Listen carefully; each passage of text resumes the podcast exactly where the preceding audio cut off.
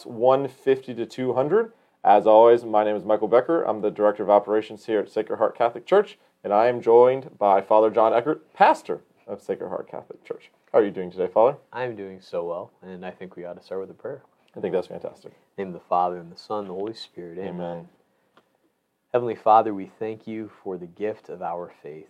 We ask you to help us to continue to grow ever deeper in this most glorious of gifts. We ask you to help us to hand on that faith to everyone whom we encounter.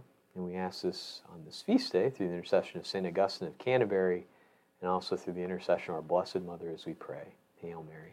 Full of grace, the Lord is with thee. Blessed art thou among women, and blessed is the fruit of thy womb, Jesus. Holy Mary, Mother of God, pray for us sinners now and at the hour of our death. Amen. Most Sacred Heart of Jesus, Have mercy on us. Immaculate Heart of Mary, Pray for us. Saint Joseph, Pray for us. Saint Augustine of Canterbury. Pray for us. In the name of the Father, and of the Son, and the Holy Spirit. Amen. Thank you, Father. I appreciate that. Absolutely. So we're, as I said, we're going to be diving into paragraphs 150 to 200, but we probably need to start just a couple paragraphs before that, summarize kind of where we started, because last 150 wasn't a very good break. Talk a little bit about what we saw in those first like four or five paragraphs of the section, and then dive into 150. That's right. So you mean starting back at 142, 43, going the obedience of faith, Abraham, Mary? Pretty much a quick a quick review of what that was about. Yeah, I think that would be good. Sure. So if you go back there to this, you know, so the section, chapter three, man's response to God, I believe, and just remember, I mean, you're going to see this today in these uh, paragraphs that we're going to be moving through the creed, uh, getting an idea of what the creed is. But it's beautiful how the um, the Catechism gives us this section on obedience first, which comes from the Latin word to hear or listen to um, this obeying. And we get two beautiful examples, one from the Old and then one from the New Testament. First, Abraham and his believing, his following God, his trusting in him. We all know, you know, the different ways in which he did that. You know, in particular with uh, his willingness to offer up Isaac, and of course God providing in an incredible way. And then moving on from Abraham to, of course, our Blessed Mother. You know, blessed is she who believed what was spoken uh, to her by the angel.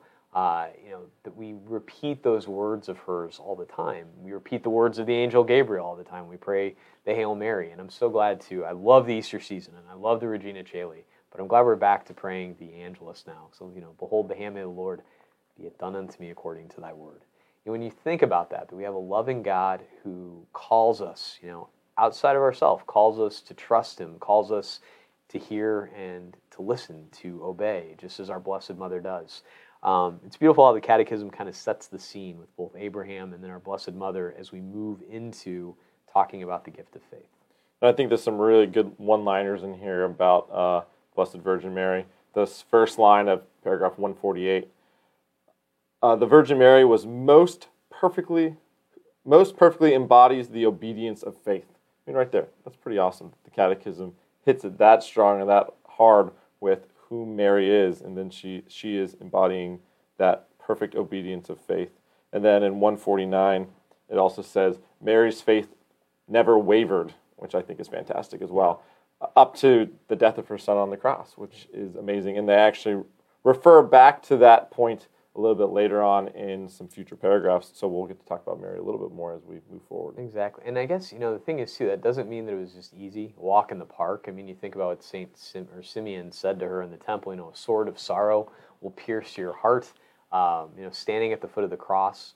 We all go through difficulties. I mean, faith is not easy, but it's good, you know, and so in trusting in our Lord and following Him, and Mary helps us do that. And just a quick plug, because it's such an important prayer pray the rosary. I mean, if you're having any difficulties whatsoever, pray the rosary. And especially, I mean, link up the mysteries with what's going on in your life. If you're having a hard time, pray the sorrowful mysteries. Look at what our Lord went through. Ask our Blessed Mother to walk through this with you.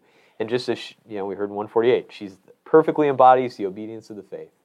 If you want to perfectly embody the obedience of the faith, ask for her help. Have her take you by the hand with the rosary and keep walking along. Which actually leads really greatly into what we'll be talking about a lot now that we've kind of summarized up to the point where we're at, we're going to be talking a lot about faith. We're going to talk, be talking about what faith is, why we have faith, how we have faith, how faith is given to us. Um, over the next quite a few paragraphs. Um, so basically, the whole day, the whole conversation is about faith. And I'll just say to you, Michael and I kind of talked about this a little bit today. You know, make sure that you go through and read all 50 of these paragraphs. It doesn't take that long. Does it take like a half hour, maybe? Um, there's so many good lines. And I was just saying to Michael as well. It's like how often have I picked up like, oh, I need to know about euthanasia? And it's like I look up something in the catechism. But when you work your way through these paragraphs, especially in the section on the faith, there's so many beautiful things that I just so often you just don't stop to think about. And so use this, use it for your prayer, read through it slowly, because there are some uh, great things that I think will deepen your relationship with our Lord as you look through and keep trying to grow in your own faith. And as like a full 50 section, this is probably the 50 that I've enjoyed the most. I agree with you. Now, I mean, we're only at 200, so we have a lot to go. But Yeah. out of the first 200, this 50 is really fantastic. we, we both give it the thumbs up, which I know Two been thumbs ups. they've been waiting for. Okay. So we're going to dive right into uh, faith, and most importantly, we have to have faith in God. The Catechism of the Ch- Catholic Church dives right into we have to believe in God alone. We have to have faith in God, who God is, right? Um, and we have to have a free assent to the whole truth that God has revealed. So what it's it kind of dives into here is that if God is who He says He is, right, or if God is who we believe He is, this all-knowing, this perfect being, then we have to have faith in what He says. So we have to have faith that He exists, and if we have faith that He exists, we have faith in what He reveals to us and what He says. Um, and then he kind of the catechism dives into the other parts of the trinity too so then if we believe in god we need to believe in his son whom he sent to the world um, this is paragraph 151 the lord himself said to his disciples believe in god believe also in me so they this catechism paragraphs make a very close tie to god the father and then God the Son, and that if we're believing in one, we have to believe in the other. And then rounding off the Trinity in paragraph 152, if we believe in Jesus Christ, then we must believe in his Spirit. It is the Holy Spirit who reveals to men who Jesus is. For no one can say Jesus is Lord except by the Holy Spirit.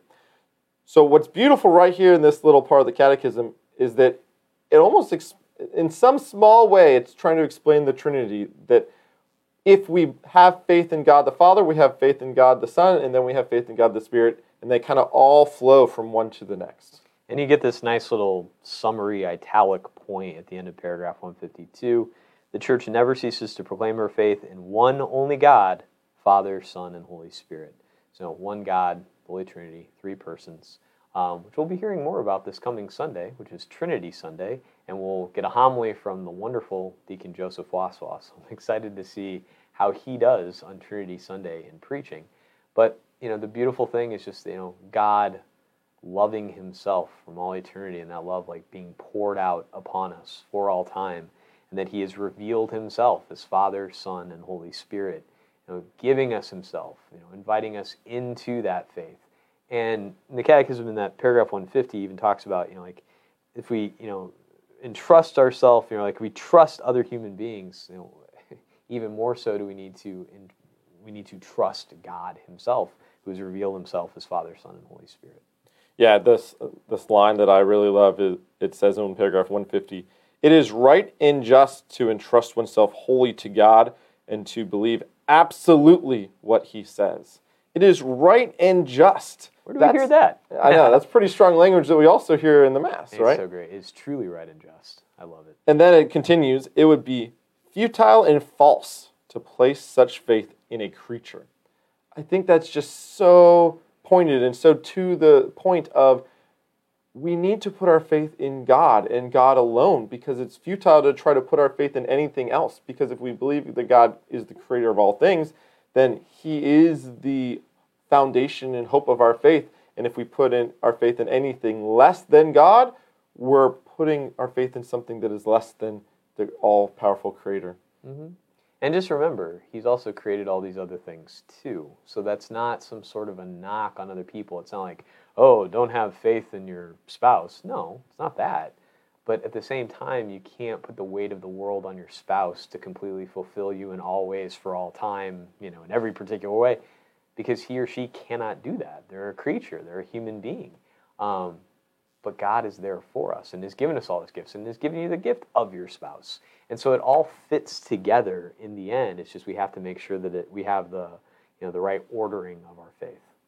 It's also interesting that he is the one that gives us the gift of faith. Mm-hmm. Um, so now it kind of starts with talking about whom we place our faith in and where that faith comes from, but we actually haven't really defined what faith is at this point. I think we ought to talk about the characteristics of faith. I think we should.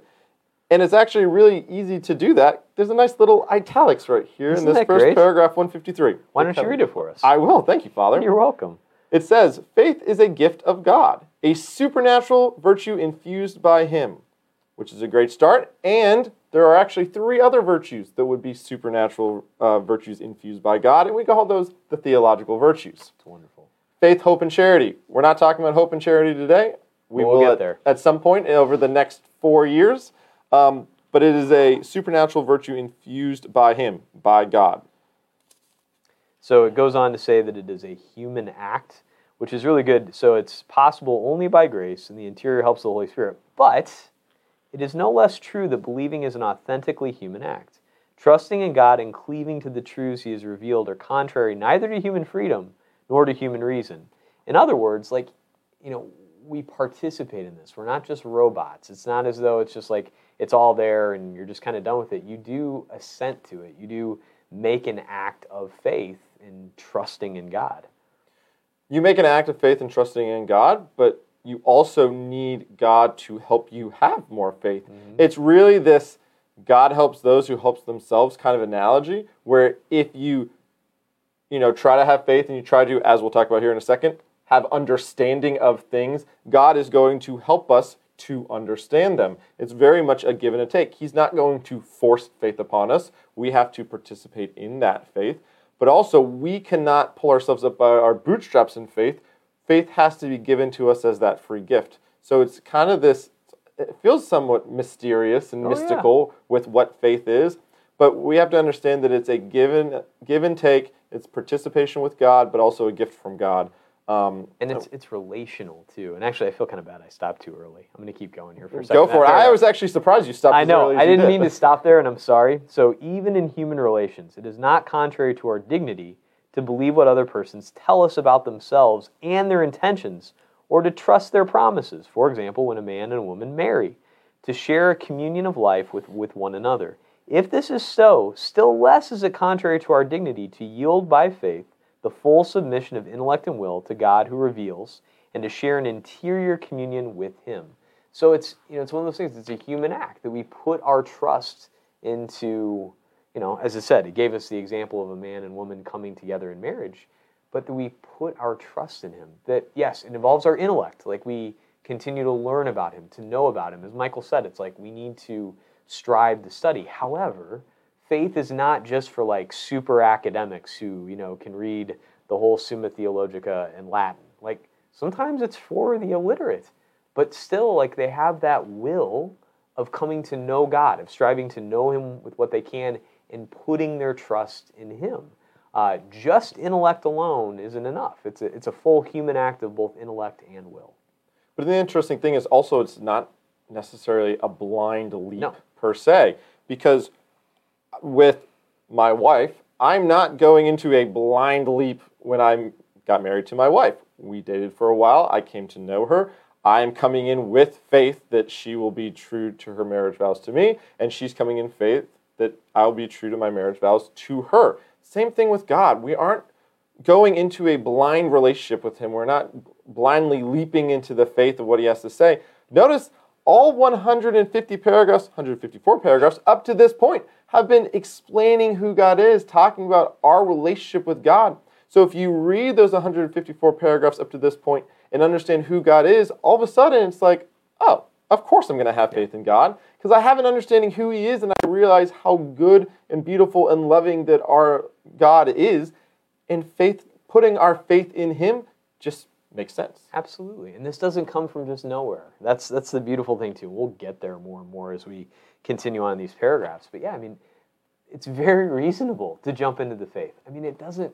And I know I said jump, and we talk about it's not a blind leap. It is a bit of a jump, you know, Yeah. in some ways. Like like going forward in your in your marriage. Do you know everything that's coming for the No, next? there- there is seven- risk yeah, involved, no Absolutely. it. There's always and, and you know there's some with, for example, like trusting that God is calling me to be a priest. Did I know everything that was going to happen? No, because in some ways I may have run away screaming. Just like, you know, I'm sure it's the same way in marriage at times. However, God prepares us. He gives us what we need as we need it. And like any relationship, it grows with time. We put our faith and our trust. It's we learn more, we will more, we continue on to grow in this. I keep using the word relationship, but I think it, it works really well. I mean, that's I think a good way of coming at faith. Yeah, there's a, a faith in every relationship. I mean, Mm-hmm. every relationship we enter into, why is it a good relationship? Because we're putting ourselves on the line with a certain sense of that love that we have for one another. And there is a faith that when we share that love to somebody, they aren't going to destroy it, Mm-hmm. right? But that's the great thing about having faith in God. We know He can't and He won't Yeah. because of who He is, which is kind of reassuring. Oh, it's so incredible. Like, and just as a quick little analogy, because I love telling this, I know you've probably heard it a million times. We had a professor in seminary who's a married man, two kids, wonderful guy. And he used to say to us seminarians, like, you guys have the harder vocation to discern, like whether or not you're called to this. But he said, we married people have a harder vocation to live. He said, like, you know, it's us, it's two fallen human beings trying to make this work. It's like with you guys, giving your whole life to God, you know when something goes wrong, it's your fault. And I just, I always really appreciate that. But in a certain sense, I mean, it's, it's true. I mean, God is there for us. He loves us. He's there with us. And the more we strive to grow in this faith and we, you know, grow in this relationship, the deeper and deeper and better and better it gets. I've totally stolen that analogy and used it in classes that I've taught as well. Good. So it has stuck, Father, and I'm becoming like the teacher. Dr. Perry Cahall, he's wonderful. He also said that if he ever heard any of us seminarians, you know, becoming priests, and on Trinity Sunday saying, "Oh, can't say anything, it's a mystery," he said he would hunt us down and shoot us. So let's hope that our deacon Joseph does not do that this week. He's got he's got an excuse. He's not a priest yet. He's got one, one more year of wiggle That's room. true, but he did just graduate from Dr. Cahall's class. Oh, so true. yeah, so we'll see what happens. Fantastic. Anyway, let's continue on. So we get to the next section that's titled Faith and Understanding. So we've kind of alluded to this, but we're going to dive into what this means. Um, so we have faith in God, we have faith in His authority, but the beautiful thing is that God doesn't just stop there. He gives us things, He gives us revelation, He gives us scripture. And so even though we have this uh, leap of faith with God, there that's not the end of the story, and He gives us more to essentially help us to stomach this faith a little bit better, if you will. And I will. God willed that external proofs of His revelation should be joined to the internal hopes of the Holy Spirit. That we have these proofs, we have these external things, we have these things that we need as human beings to help us understand these internal helps of the Holy Spirit, this movement of the Holy Spirit in the faith that we have. Revelation adapted to the intelligence of all. They are motives of cred- uh, credibility, which show that the assent of faith is by no means a blind impulse of the mind. See, that's where Yeah, I knew. there you go. Not that blind coming. leap. Knew it was coming somewhere. And I was going to say too, there's another line in this that gets used. I think it's also in the act of faith, Mm-hmm. that God is the one who can neither deceive nor be deceived. Yes. It's such a good line. 'cause- and, and plus, like, okay, if you're in vocational discernment, just remember, he's not trying to trick you. He's trying to lead you into growing in that relationship where you're called to be. He wants that free assent from you, but he's not trying to play tricks on you. He can neither deceive nor be deceived. So you're not going to pull a fast one on God either. You know, the beautiful thing is, I underlined three lines in that paragraph. I quoted two, and you quoted the third. Yes. And we're like, look at that. Continuing on. So Fantastic. good. I love it. So then we get into kind of what faith is. And it, these paragraphs kind of goes through a couple things of what faith is trying to do, what faith is kind of in this more um, external way, as it said, this, these external proofs. So first we see faith is certain. It is more certain than all human knowledge because it is founded on the very word of God, who cannot lie that's so amazing that our faith in God is actually more certain and more sure because we're putting faith into a divine, perfect being, God, the Father, Son, and Holy Spirit, in one God in the Trinity. And just think about the way that Jesus talked about himself at the Last Supper. From that same paragraph you quoted before about, you know, have faith in God, have faith also in me. That's uh, John 14. When it gets to John 14, 6, how does Jesus describe himself? I am the way and the truth and the life. I mean, he is the truth. Like, he's not going to lie. And so, trusting in our Lord is so important. And so, see that faith is certain. It's not wishy washy. It's not kind of crazy and out there. It's never a lie. It's certain. And even when we have difficulties with these faith, this faith, we know that it is true, even though we might have to wrestle with it, even though it might be a mystery like mm-hmm. Trinity coming up on Sunday. We know that the Trinity is three persons in one God. Can we explain it perfectly? Do we perfectly understand it? No. But we know that with certainty that it is. And this wonderful line, as we were talking about pre pre show, if you will, from uh, John Henry Newman and the, the quote here in paragraph 157 is 10,000 difficulties do not make one doubt. So 10,000 difficulties that we may have in understanding a truth about our faith still does should not bring about doubt in us. And this is the thing to remember. So difficulties. So you have difficulty with this or that teaching in the church. Fine. It's one of the beautiful things about our faith. Look at this book. It's probably going to deal with it. And if it doesn't deal with the specific di- difficulty enough for you, you've got footnotes of places that you can go or other places to look into. And the nice thing about a difficulty sometimes is it makes you dive into something more. Like you have to study it more. I know I've talked with Michael about this before, but I feel like whenever like a homily is coming up and I've read the readings and I think, ah, I know what I'm going to say, those end up being the worst homilies. Like I think the ones that are better is when I'm like, I don't know what I'm going to do, and I've got to wrestle with the readings and go through this and think about this and work through it, and then you come to a deeper understanding and a new, I don't know if a new way of formulating is the right way to say it, but like a just richer and richer understanding of what's going on in the faith. And so it's certain you know that you can trust him, and even if you can't just like wrap it all up in a nice little package immediately it's okay. Like you can't always wrap up in a nice little package like, okay, define why you love your mother. Well, it, it takes time. If you just say, well, she's a good cook. Well, so is the guy at Ruth's Chris, but it doesn't mean I love him in the same way, right? You know, like there's there's deeper and deeper ways of getting at the truth, but knowing that it's certain, even if there are some difficulties, it calls us deeper and deeper into what is right and just. That's an interesting restaurant selection. I know. I just for some reason I, had that one on my I don't mind. think I've ever been to that restaurant. I know it's a pretty nice. Steakhouse. I've been once. I know it's a fancy steakhouse, but it's like okay, where's like the creme de la creme of cooking? Okay, Ruth's Chris. I don't know. Which is still a chain restaurant. It so, is. I mean, yeah, there's better places than that. We don't even have them in Salisbury. No, I don't. I've, I've, been to like one in my whole life. Probably down in Charlotte. I don't even know where the closest okay. one is. You know what? They're not going to sponsor this. They probably won't. No. we aren't looking for any sponsors at the moment. We're not. But if you know somebody, please let us know. Yeah, especially if they want to pay off the debt. Okay. so actually, what you were saying about faith and understanding goes really nicely into paragraph 158, in that faith seeks understanding. So even with this faith, that's not the end that it's going to drive you to seek understanding. And I mm-hmm. think it's because the more we love something, the more we want to understand it. So the more you love the scripture, the more we love Jesus Christ, the more we want to understand who he is, the more we want to understand scripture.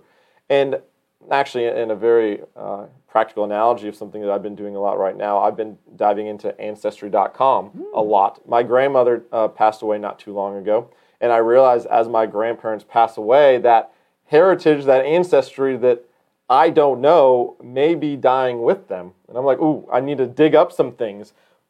But the, the analogy I'm, I'm trying to make is that I love my, my family and I want to understand that heritage and that ancestry more, and I want to try to dive into that.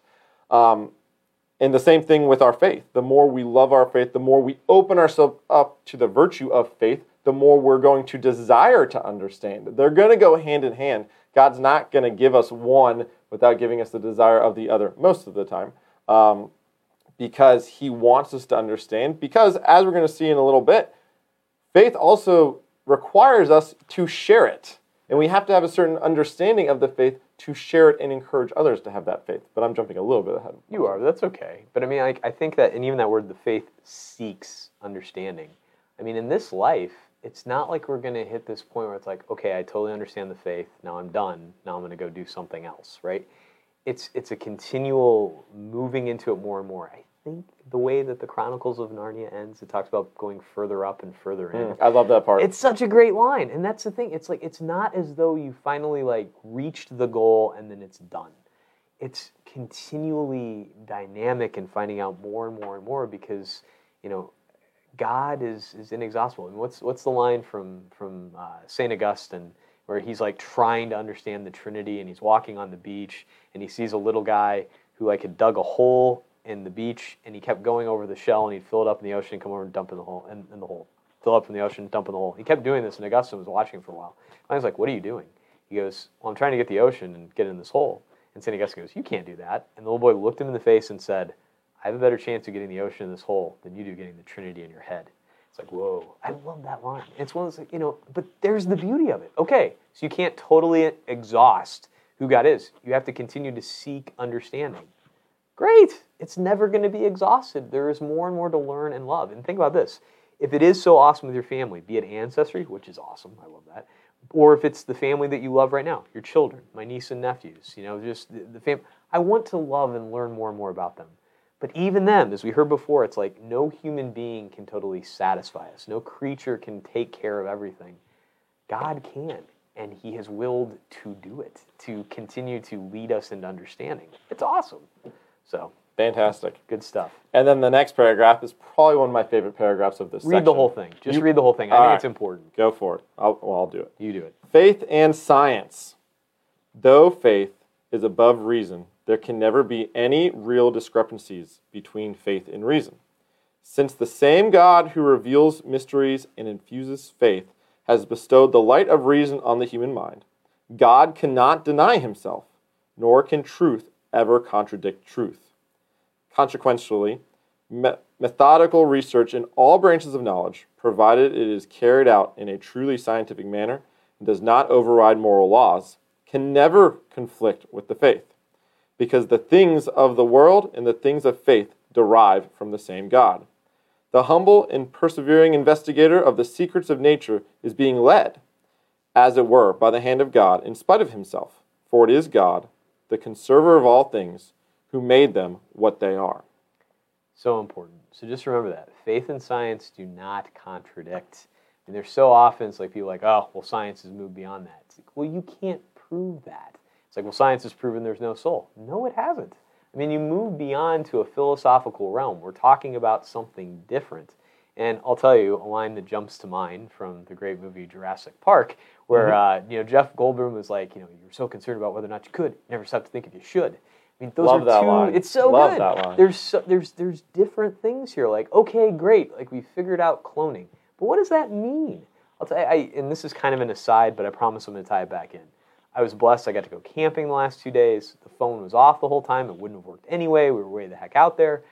But you know what? It was so good to not have the phone for a while. As wonderful it is, and it's nice to have cell phones and all this, but we don't always stop and think about the cost of things, how much it's completely changed our lives and the way that we think. And all of this is like, what is the cost of mass communication now and mass transportation that you can be anywhere so quickly?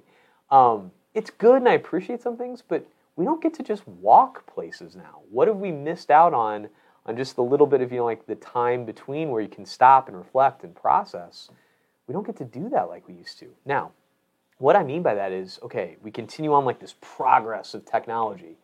Well, at what point do we cease being human and just become other cogs in the big mechanical machine? Well, we need to know about that. We need to know, you know, we're, we're more than just producers of stuff, you know, that, that there is a deeper reality. And so, yes, science is important. And thanks be to God, we have medicine the way that it is. I mean, I'm feeling good and things are great and all that. And thank God I've been able to have medicine along the way. But that doesn't prove everything. There's a reason why people are still pretty unhappy out there. And I think a big part of it is they're letting go of the faith.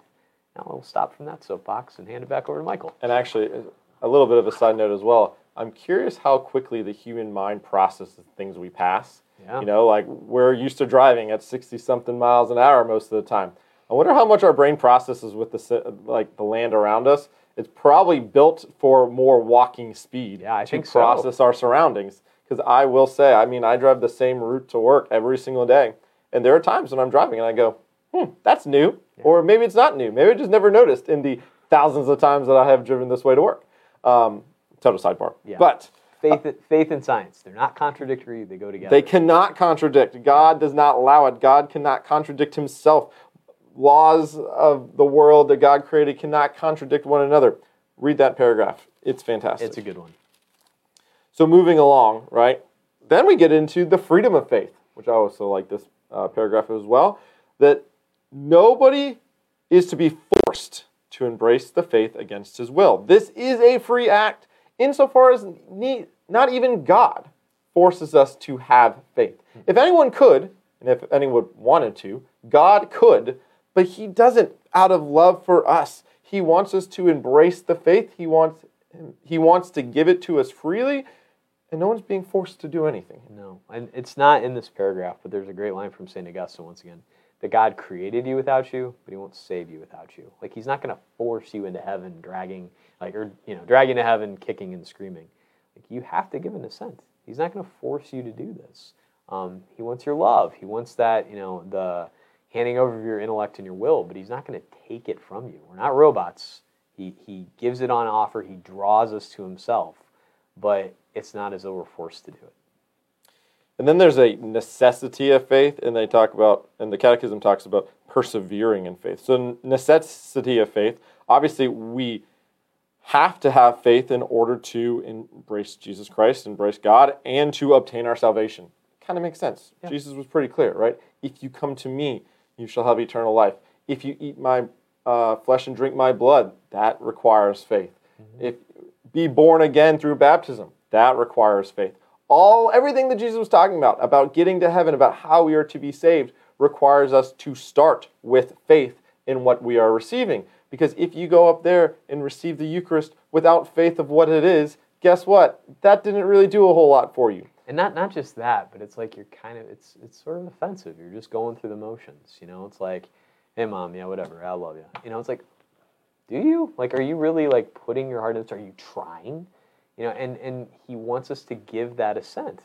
It's not just going through the motions. It's striving to grow. Now there are going to be times where our emotions are not totally in it. There's some days where it's like, oh my god, you know, where it's not good morning, God, it's good God, it's morning, and you're tired and it's tough to keep going. But you know what? We persevere. I mean, it's the next line, but it's like just striving to give our all to it, give our assent to it, and say like the man who brought his son to Jesus. Uh, I forget if it was a healing or an exorcism, but it's like, Lord, if you can help him, please do. It's like, if I can, he's like, you know, do you believe? Like, yes, Lord, I believe. Help my unbelief. And I think that's such a good prayer for us. I believe. Help my unbelief. I mean, in those difficult moments where it's like, yeah, this is tough. I believe you, but help my unbelief. Help me to keep going. And that ties really into the perseverance of belief as well.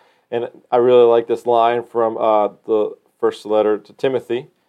This is St. Paul writing to Timothy Wage the good warfare, holding faith and a good conscience. By rejecting conscience, certain persons have made shipwreck of their faith. Love that analogy. Have made shipwreck of their faith if you do not hold the course. Sometimes it's holding the course in the winds, in the rain, in the storm, in the hurricanes around you. Yeah. But don't allow your ship to get wrecked. Don't allow your faith to get destroyed. You got to hold that faith and continue to persevere. And the way to do that, as the Catechism says, holding close to the Word of God, holding close to Scripture, holding close to prayer to increase our faith. And if we're able to do that, God will not let us have a shipwreck of our faith. He will keep us going forward and keep us striving towards heaven. Yeah. I'll say, like that final line I get to say to the Blessed Sacrament before turning around saying, Behold the Lamb of God. It's never let me be parted from you. It's like, Lord, I know. Who, you know, this day could be crazy. A million different things could happen. But regardless if they're good or bad or indifferent, never let me be parted from you. And say, just, you know, keep asking for that grace. Like, just don't let me lose my faith. Help me to hold on to you forever. Perfect. Okay. Faith, the beginning of eternal life. Yes, it is. So the Catechism then goes into talking about how faith is almost this small precursor of salvation. Um, and it actually uses a very uh, a great analogy of a mirror, right? Um, this is 164. Now, however, we walk by faith, not by sight. We perceive God as in a mirror, dimly, and only in part. Even though enlightened by him in whom it believes, faith is often lived in darkness and can be put to the test.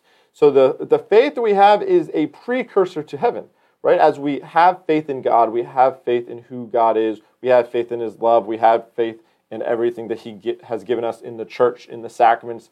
These things are precursors to that divine grace and that beatific vision we will have when we're perfectly united with him in heaven. We're getting these little small glimpses and little pieces as if we're looking at him dimly in a mirror, but that's still participating in some ways in that eternal salvation that we will obtain someday when we get to heaven. We begin to get that foretaste now. It's like, I mean, really, in uh, C.S. Lewis's book, The Great Divorce, he talks about the fact it's like, you know, for those who are on the way to heaven, it's like heaven began all the way back. It's the same thing for those in hell. It's like if you've already separated yourself off from God, it's like where our Lord talks about, you know, for those who didn't believe, like they have already been condemned. It's like, you know, what is there? If you don't have hope, if you don't have the faith, that's not like some mean, judgmental thing to say. It's like, you know, Lord, to whom else shall we go? You have the words of everlasting life. It's like without Jesus Christ, without the faith, what else is there? Everything else falls apart. You know, going back to that line before, it's like no creature can ultimately satisfy us. But as we strive, you know, to, to see him face to face, it's like we strive for that. We get little glimpses of it right here and now. We begin to experience heaven. Is it easy? No, it's not. But it's so good. And then it talks about who we can rely on in these times of perseverance and trial. And it goes back to, as we talked about, Abraham, and, our blessed, and our blessed Mother, leaning on them, relying on them for their help and their prayers in this perseverance um, of our faith as we run this race. Now, Father, I know you really like the next paragraph, I do. so I'm going to kick it over to you. So, as we move on to Article 2 of this section, the We Believe section. So, you know, I think we went from I believe is yes. the way that it started with the faith. Now we move on to We Believe, which is an interesting, uh, you know, kind of shift there, but it is true. I mean, it's like you get the what first person singular I believe and then the first person plural, the we, because we're not in this all by ourselves. I'm going to read you all paragraph 166 because it is chock full of wonderful lines. Okay. Faith is a personal act, the free response of the human person to the initiative of God who reveals himself. But faith is not an isolated act, so personal but not isolated. No one can believe alone, just as no one can live alone. You have not given yourself faith as you have not given yourself life. The believer has received faith from others and should hand it on to others. Our love for Jesus and for our neighbor impels us to speak to others about our faith. Each believer is thus a link in the great chain of believers. I cannot believe without being carried by the faith of others, and my faith, and by my faith, I help support others in the faith. I love that whole paragraph. It's so good because it's it's true, it's personal, but it's not isolated. You didn't give yourself the faith. I mean, as you know, I talk about the vocation story. It's like I come from a very Catholic family. I'm grateful for that. Uh, my grandparents were super active in their parish, whether it was cleaning the church or just walking over to it. It's like I grew up with it all around. Now, some people I know are converts, come to it later on, come to discover it through like the writings of the saints or the study of church history or somebody that they met at a restaurant. You know, it's like you just never know where this is going to come from. But when you think about it, as we talk about just how great the gift of faith is, we should want to share it. We should want to give this. Now, I will say this, and I tell a lot of my uh, couples this as I uh, prepare them for marriage. It's funny how praying together can be a difficult thing, like because it's an it's an intimate thing. It's at the at the heart of who you are, and so to share that, to share that gift, I don't know if we're just like worried about being criticized for it or cynicism that comes, but it's the greatest thing that we have. And so to say, like, you know, I'd like to talk about my faith with you. Like, I love Jesus Christ. And it's funny how sometimes it's easier to say that to a camera and knowing that it's like going mm-hmm. out there than it is to say, go up to some person you're just kind of getting to know, like, oh, so, you know, what's your faith? And can I tell you, like, I'm Catholic. and I love being Catholic. Frankly, I can't imagine being anything else. Um, that's the kind of comment that I think can kind of make us squirm sometimes, like we're embarrassed to say that. But I don't know. I think that's a trick of the devil to, to make us feel that way. Because when you think about you know what this is all built on, so you know we're standing on the shoulders of giants. You think about the history of the incredible saints that have gone before us. Uh, so many, just in this wide diversity of glory of living out the glory of God. And that, that through that chain of believers, we now get to live in this current epoch, you know, of like providing another link in the chain. And you may be that link for someone else. And just think about the heavenly glory of like looking back, like, oh, here's this great chain through the centuries, and there's a little part that I got to play. And that's so exciting. And to think that you get to do that right now and don't let the devil trick you out of handing that on and being a part of it. Thanks be to God that the Catholic priest really likes being Catholic. I I, was really concerned about that, Father. Thank you for putting that to rest for me. You're welcome. the the Bible story that I love that I think emphasizes this point so well is the uh, the cripple that was brought before Jesus and they couldn't get to him through the crowd, so they tore apart the roof and lowered him down. The amazing thing, Jesus says, "Your faith has saved you." Well, the cripple didn't actually do anything; he was just along for the ride. It was the faith of those around him, of his friends, that saved him. And that's amazing to think that your faith could save someone else. And Jesus could say to you in heaven, Your faith saved him. Eh, That just just gives me chills. And then, and then his faith saved them. and his then faith saved and them. yeah. And you started that chain reaction down that line. And how beautiful that is. Someday we're going to get to heaven and we're all going to go, wait, you did this to help this, that helped me get here. And we're going to be able to, first million years of heaven is going to be us Mm-hmm. just putting all these pieces of the story together and just every second having our minds blown of how this whole system worked. It's going to be incredible. And I got to tell you too, because I love that, especially uh, St. Mark's account, Mm-hmm. because it says that four brought him, and there are four vocations in the church. You know, Mm. the married life, priesthood, religious, and the single life. It's just all of us have to play our part in bringing a wounded world to Christ, and it's just yeah, it's awesome that we get to participate in that way. Now, I have not seen Chosen yet. I know. Sorry, Father. I'm okay. supposed to get on it. I do recommend But it. don't they portray that story? I feel like I saw one little scene of They them do. portraying that story on a They do. trailer or something. They do. It And was, it- very good. it It was good. good. It was good. So far, the second season is still good. I love the first season. Second season has been good, but it it's not like knocking my socks off the way the first season did. I'm not stopping. I'm going to continue. It's good. I'm still giving a thumbs up. But yeah, the first season, man, I cried through like half of those episodes. They're so good. Watch it. The Chosen. Get the app. I know. I Continue. still need to do it. I, You I- do. I, will. I, am not going to criticize you. Just So then they talk about how the I believe um, we use in the Apostles' Creed, we believe in the Nicene Creed, which I didn't actually know until I read this. I thought it was both I believe, but now I realize that they're slightly different.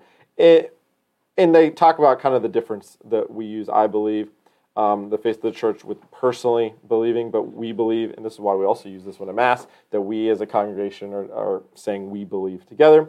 And then we dive into the faith in the church, which I love.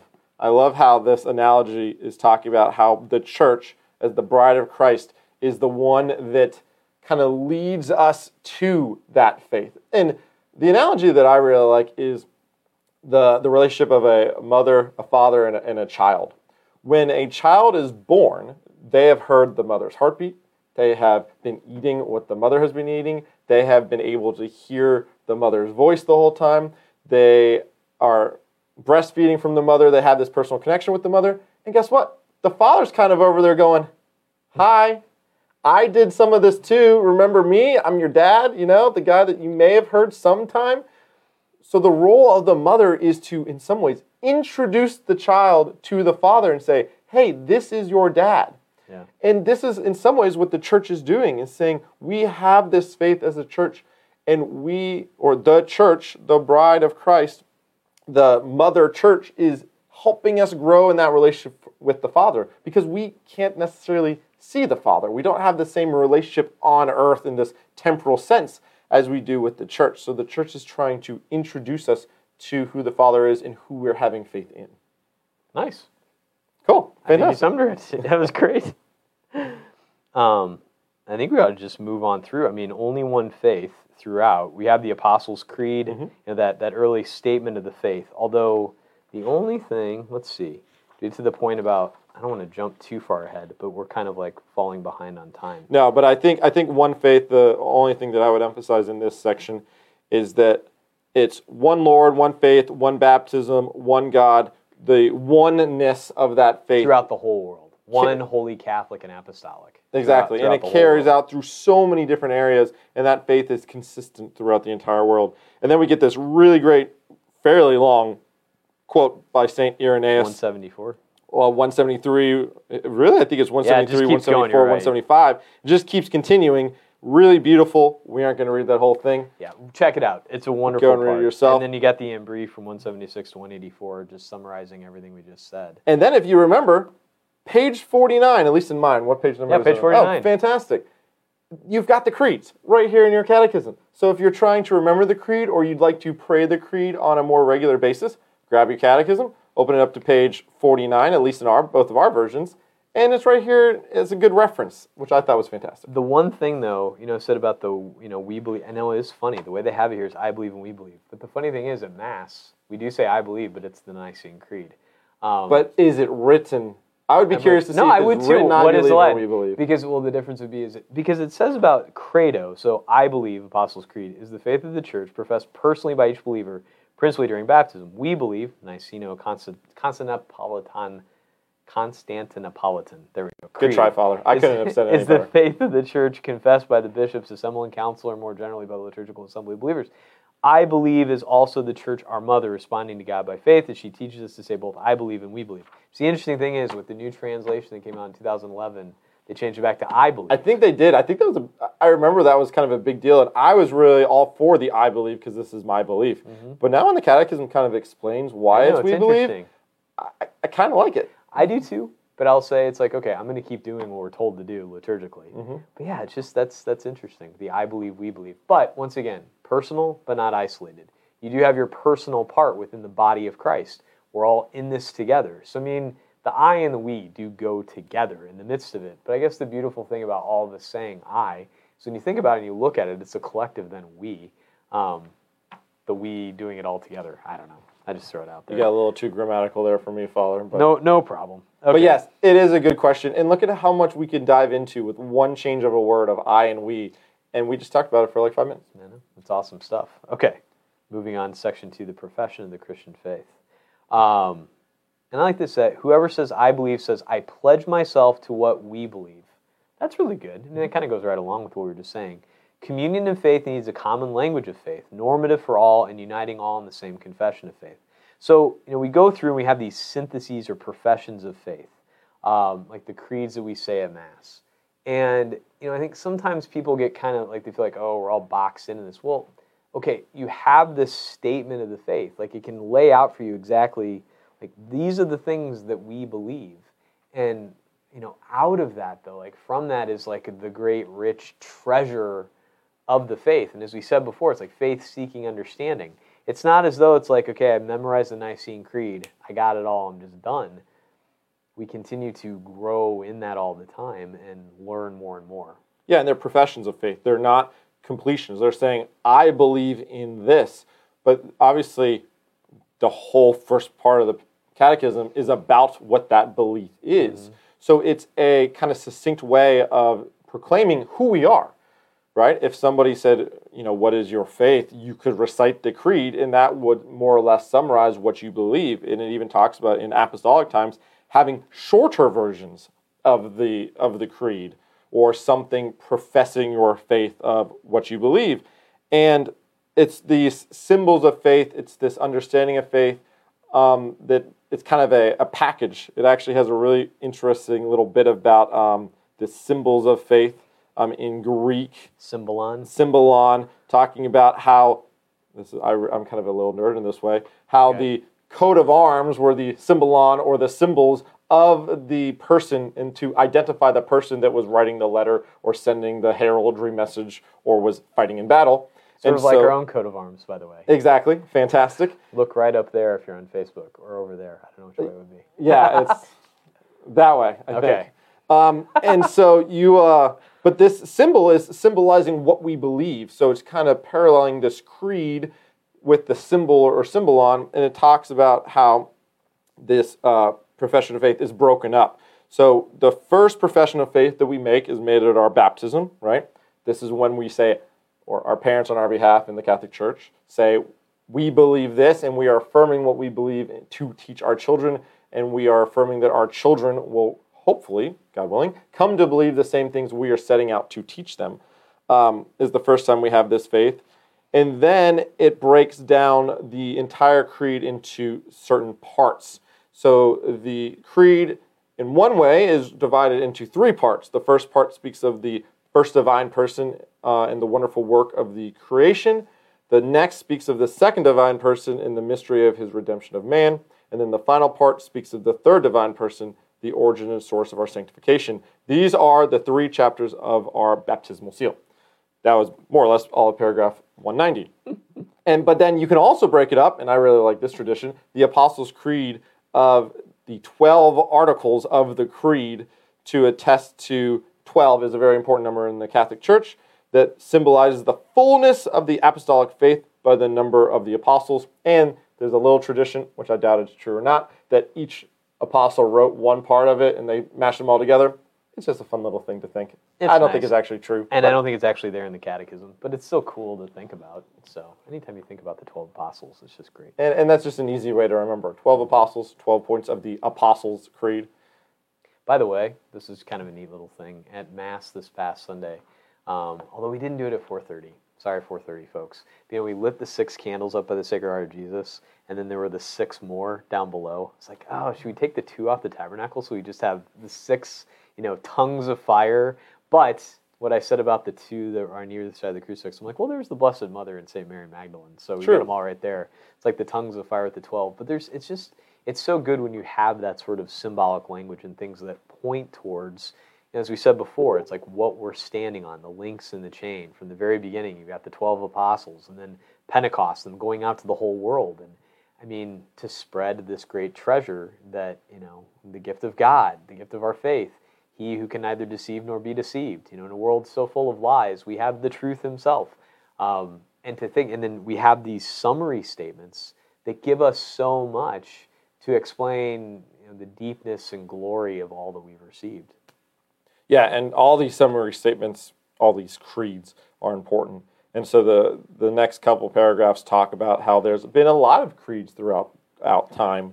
Um, and none of these creeds from the different stages in the church's life can be considered superseded or irrelevant. They help us today to attain and deepen the faith of all times by means of the different summaries made of it. And now, right now, we use two, as we've kind of been talking about, the In a Apostles' special place in the church's life, the Catechism says. fantastic.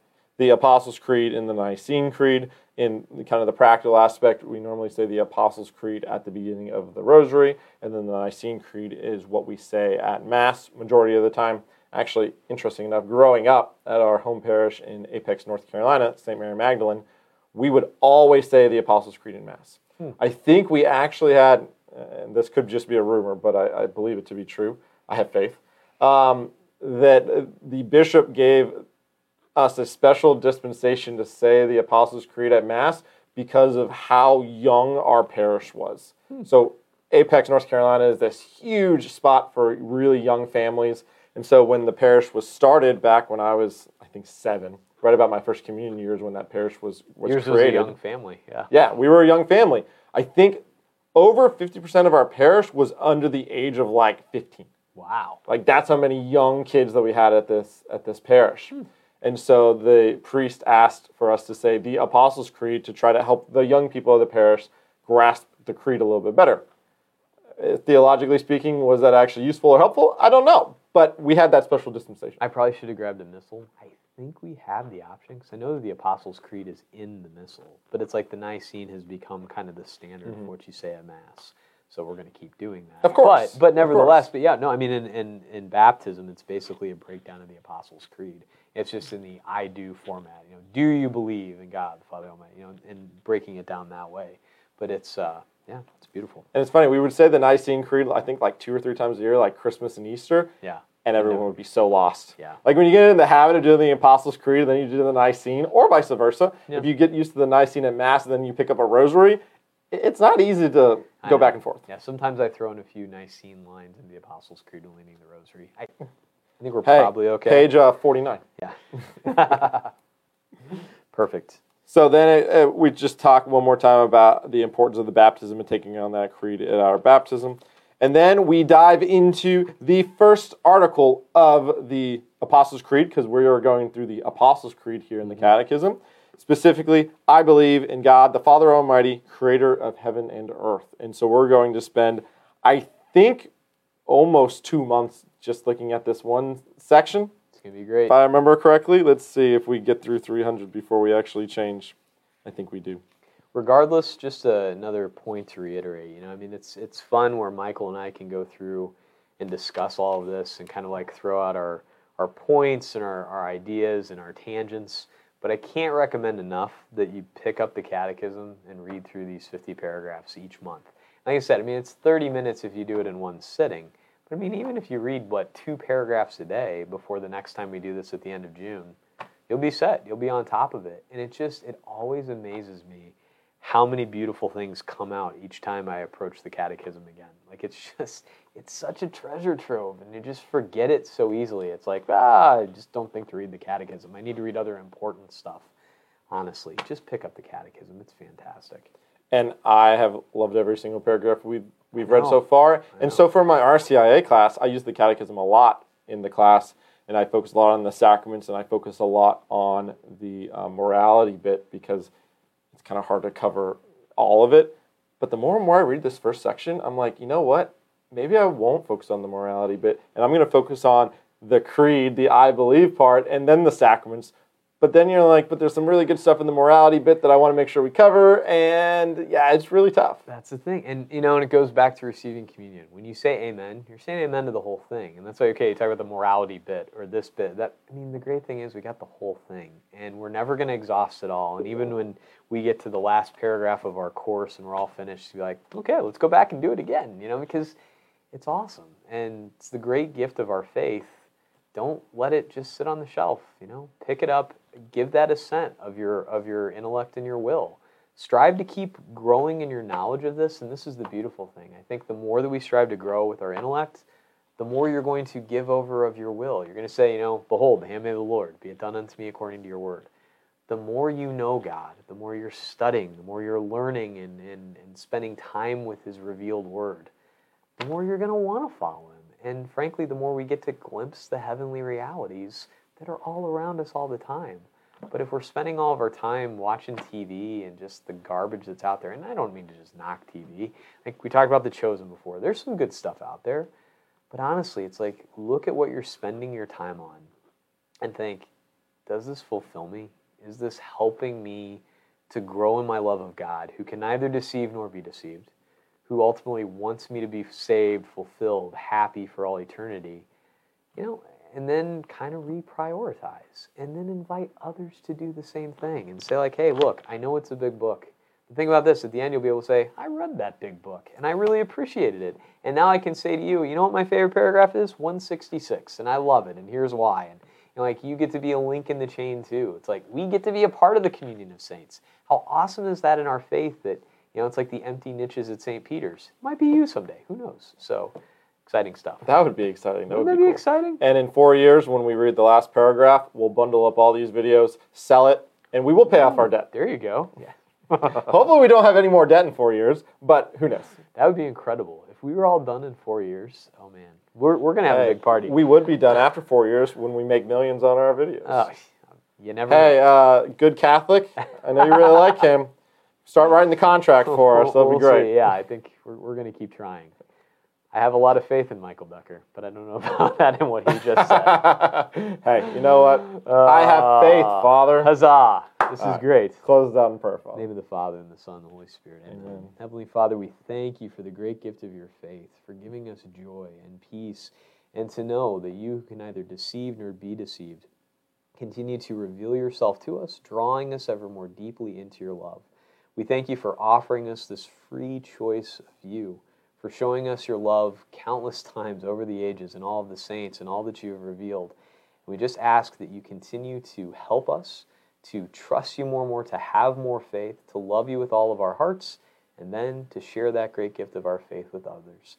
We ask this as we pray. Glory be to the Father, and to the Son, and to the Holy Spirit. As it was in the beginning, is now, and ever shall be, world without end. Amen. The Lord be with you. And with your spirit. Almighty God bless you, the Father, and the Son, and the Holy Spirit. Amen. Go in peace. Thanks be to God.